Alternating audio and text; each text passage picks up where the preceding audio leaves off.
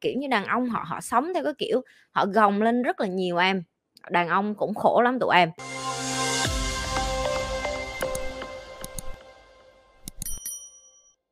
Có phải là người đàn ông tốt thường hay gặp những người phụ nữ hư hỏng hay không chị? Câu trả lời của chị là nó cũng giống như cái chuyện mà phụ nữ tốt và tử tế đa phần họ cũng bị yêu lộn người lắm em. Cái chuyện này nó hơi bị nhiều, nhưng mà nó thành số đông á, làm cho nhiều hồi mình cũng thắc mắc là ủa vậy nhất định những cái người mà đã ra tốt giỏi người ta phải end up, tức là người ta phải yêu phải mấy cái người không ra gì hả? Ok, thì cái câu trả lời của chị là tùy cái tình yêu của em, hay còn gọi là những cái bạn nam á, mà chọn những cái bạn nữ á, mà gọi là gái hư á, gọi là bad girl á,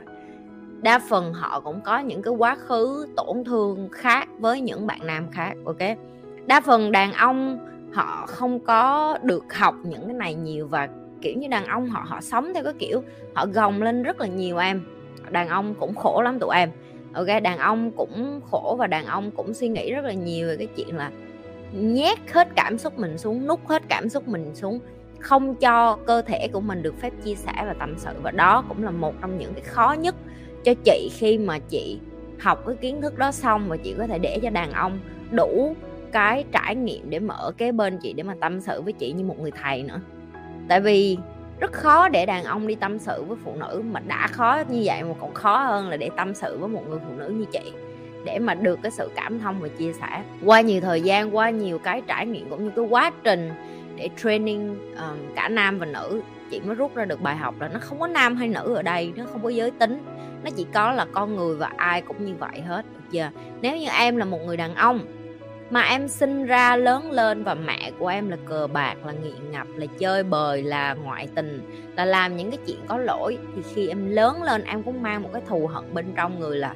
tôi ghét cái người phụ nữ này như thế nào thì tôi sẽ đi ra đường và tôi sẽ không có yêu cái người phụ nữ đó như vậy. Hoặc em sẽ ra được một cái suy nghĩ trong đầu em, in subconscious, là trong tiềm thức của em sẽ nói là bởi vì tôi ghét cái người phụ nữ như mẹ của tôi, cho nên tôi ra đường tôi thấy những người phụ nữ này, tôi sẽ thay đổi họ, tôi sẽ dạy cho họ một bài học chẳng hạn. Nhưng mà cuối cùng em lại rơi vô chính cái bẫy mà em đặt ra. Cái bẫy mà em đặt ra đó là cái gì? Đó là mình đi ra mình tưởng mình sửa được mấy cái con bad girl này thành good girl, trở thành người vợ đảm đang trong gia đình, và mình tưởng đó là mình mạnh hơn mấy con này, mình đi ra và mình khống chế nó, hoặc là mình nghĩ là mình sẽ đi ra mình làm cho mấy con này nó tiêu tán đường, cho nó có một cái bài học của nó, như cái cách mà mẹ em đối xử với ba em hoặc là những cái người phụ nữ xung quanh em như vậy.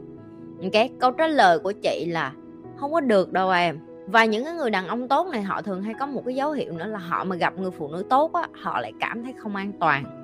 họ lại nghi ngờ và họ lại không cảm thấy là mình xứng đáng được ở với những người phụ nữ đó, và họ lại đi ra đường và họ than vãn và họ kể lể là tại sao phụ nữ lại đối xử với họ như vậy, và họ luôn là những cái thằng đàn ông nạn nhân. Chị còn nhớ bạn của chị có một anh bạn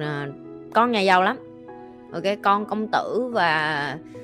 nói chung là ba mẹ rất là thành đạt ở bên Mỹ, gọi là cậu ấm, okay, đúng kiểu cậu ấm luôn, có nghĩa là nhà ở trong tòa lâu đài, ba mẹ là làm trong chính phủ, rồi một người thì làm trong cái dạng như là em có biết là nổi tiếng với sách, làm sách rồi in sách xuất bản ở Mỹ, rồi lên những cái truyền hình thực tế ở Mỹ, đại loại là nổi tiếng. Ok, và ảnh cũng kết hôn và vợ của ảnh lại đi ngoại tình. Nghe cái background của ảnh làm trong công ty lớn cỡ Google trở lên, rồi có những cái quá trình mà ảnh được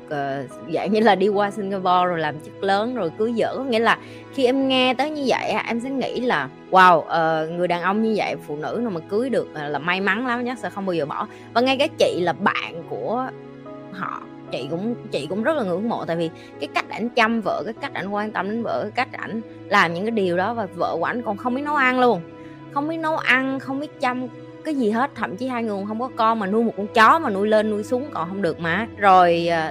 vân vân. Okay, những cái trải nghiệm đó làm cho chị nhận thấy là wow, anh này ảnh có thể tìm được người phụ nữ xứng đáng hơn, nhưng tại sao ảnh lại đi yêu một cái người phụ nữ như vậy? Thì sau một thời gian khi mà chị học về psychology, về cái đầu của con người, thì chị mới hiểu được là ảnh chọn những mối quan hệ đó bởi vì ảnh không có tự tin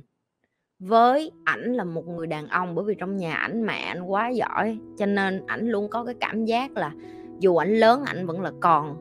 trai bé bỏng của mẹ ảnh vậy đó. Và để bứt ra khỏi cái cảm giác ảnh là con của mẹ ảnh phải đi tìm một đứa trẻ khác để mà ảnh nuôi cái đứa trẻ đó, hay còn gọi là cái chị đó như một đứa con nít vậy. Và đối với ảnh nghĩ như vậy là an toàn, nhưng mà ảnh lại lầm. Đó là khi em quen một cái người đàn bà mà người ta còn chưa có đủ chín chắn cho họ, thì khi em lấy họ về, khi em đi bận rộn đi làm, họ cũng sẽ ngoại tình, họ cũng sẽ làm những cái chuyện sau lưng em, và họ ly dị rồi, anh chị đó ly dị rồi. Nhưng mà mỗi lần mà chị có khách hàng hay bạn bè hay những người xung quanh của chị trải qua những cái chuyện như vậy á,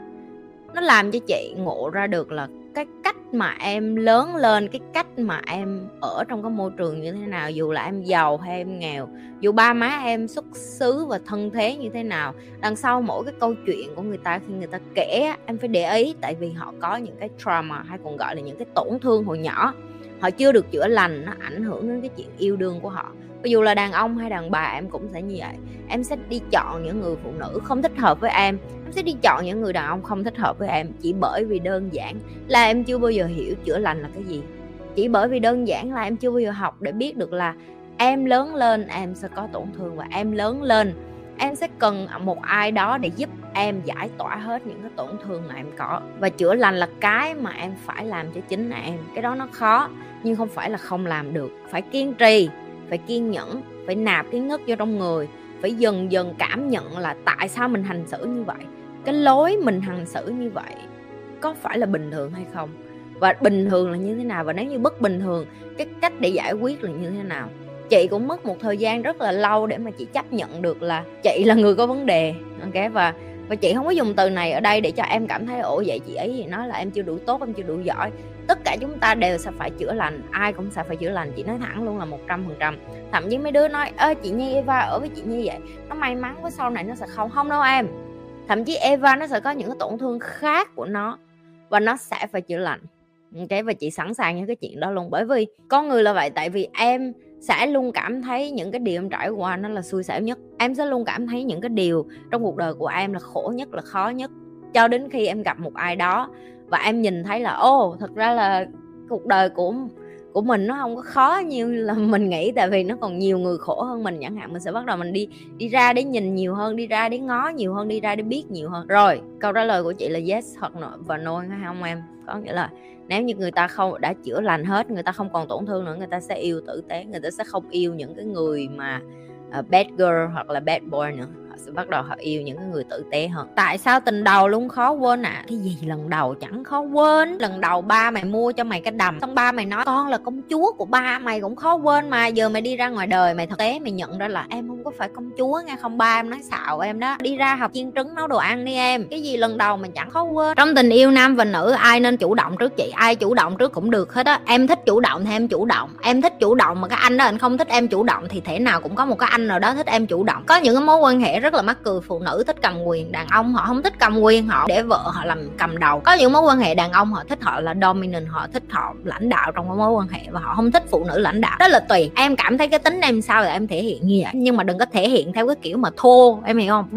Vẫn phải mài giũa cái tính cách của mình làm sao cho nó nữ tính dịu dàng xuống một chi xíu. Nhưng đối với chị là đừng có quan trọng quá đi cái chuyện, đừng có để cho bộ não mình nó giận lên những cái câu chuyện là ai lên là người điều khiển trong mối quan hệ. Chị không ủng hộ cái chuyện đó. Tính em sao là em thể hiện như vậy, miễn em không có đâm ai gì, miễn em không có giết người, miễn em không có đi cướp của thôi, chứ mắc mớ gì em lo. Đừng có quên tiếp tục lan tỏa và chia sẻ cái điều Nhi đang làm. Nhấn like, share và subscribe cái kênh Nhi Lê, cũng như là theo dõi cái livestream của Nhi thứ 2 và thứ 4 hàng tuần.